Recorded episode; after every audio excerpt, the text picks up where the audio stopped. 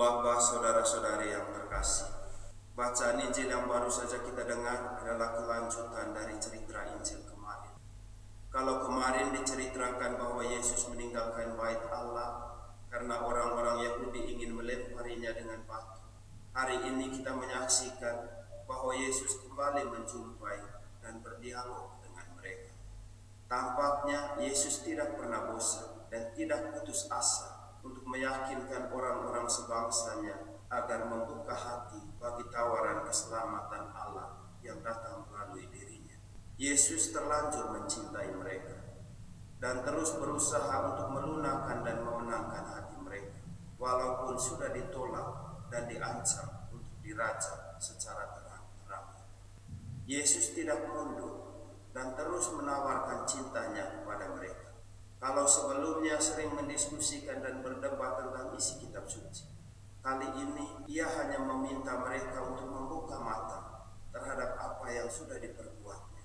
Kalau kamu tidak percaya akan kata-kata saya, percayalah paling kurang atas dasar perbuatan-perbuatan baik yang saya telah lakukan di depan matamu. Ajakan Yesus ini kelihatannya sukses Orang-orang Yahudi mengakui bahwa Yesus telah mengerjakan begitu banyak perbuatan baik. Bukan karena suatu pekerjaan baik maka kamu melempari, melainkan karena engkau menghujat Allah. Tetapi mereka tetap tidak mau percaya dan tidak mau menerima Yesus.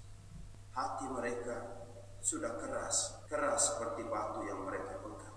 Mereka terlanjur membenci Yesus dan seperti kata orang bijak, ketika hati sudah dikotori dengan kebencian, orang lain akan senantiasa dinilai buruk walaupun orang itu melakukan kebaikan.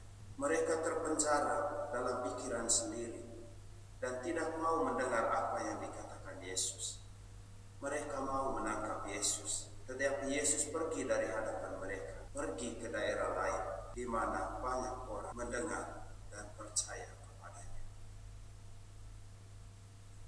Kisah Injil ini mengajarkan begitu banyak hal kepada kita.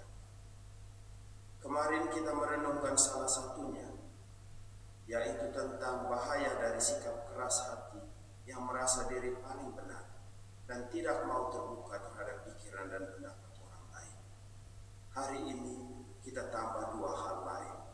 Yang pertama, kita mungkin pernah ditolak, dikecewakan, dilukai, dikhianati oleh orang lain, oleh orang-orang yang sangat dekat dengan kita, oleh orang-orang yang sudah kita bantu, atau oleh mereka yang sudah kita anggap sebagai saudara sendiri.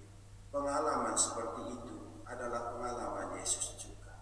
Seperti Yesus, hendaknya kita tidak menyerah dan tidak putus asa untuk berusaha melunakkan dan memenangkan hati orang-orang itu. Kalau belum bisa bertemu dan berdialog secara langsung dengan mereka, seperti yang dilakukan Yesus. Kita mungkin bisa membawa dan menyebut nama mereka dalam doa-doa kita dan mengatakan bahwa kita mencintai mereka dan usahakan sedapat mungkin agar hati kita tidak dikotori dengan kebencian.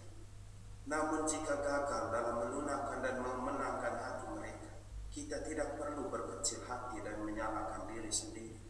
Yang penting kita sudah berusaha Yesus yang adalah putra Allah dan banyak melakukan perbuatan baik dan mujizat juga pernah melunakkan dan memenangkan hati orang-orang sebangsa.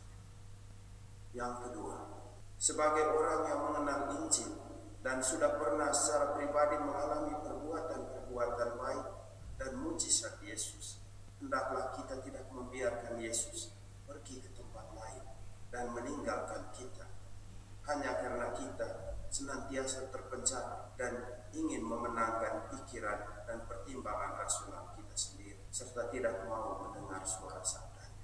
Apa yang kita pahami tentang dan dari Injil, lakukanlah itu secara sungguh-sungguh dalam hidup harian kita.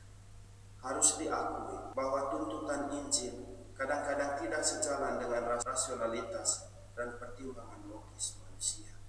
Ketika dituntut untuk mengampuni kesalahan orang lain tanpa batas misalnya. Banyak orang dengan pikiran logis yang saya tidak bisa lagi memaafkan dan harus mengambil tindakan sendiri. Saya tahu saya salah, tetapi saya bukan Tuhan. Kesabaran saya ada batas. Pertimbangan ini benar dan sah, tetapi tidak mesti selalu dituruti. Pada saat-saat tertentu, rasionalitas pikiran perlu dinomor duakan, disangka, dan malah mesti dikalahkan agar kita tidak begitu cepat berkompromi dengan kejahatan dan dosa. Yesus sendiri bersabda, setiap orang yang mau mengikuti aku, ia harus menyangkal diri, memikul salib, dan mengikuti aku. Dan menyangkal diri berarti juga menyangkal rasionalitas pikiran manusia. Semoga Yesus bantu kita hari ini untuk bisa berkontak langsung atau paling kurang berdoa bagi mereka yang pernah mengecewakan, melukai, dan mengkhianati kita. Semoga dia juga membantu kita untuk bisa mengalahkan diri sendiri dan terutama pikiran sendiri dan mendengar serta mengikuti suara sabda. Mari kita datang kepada Yesus.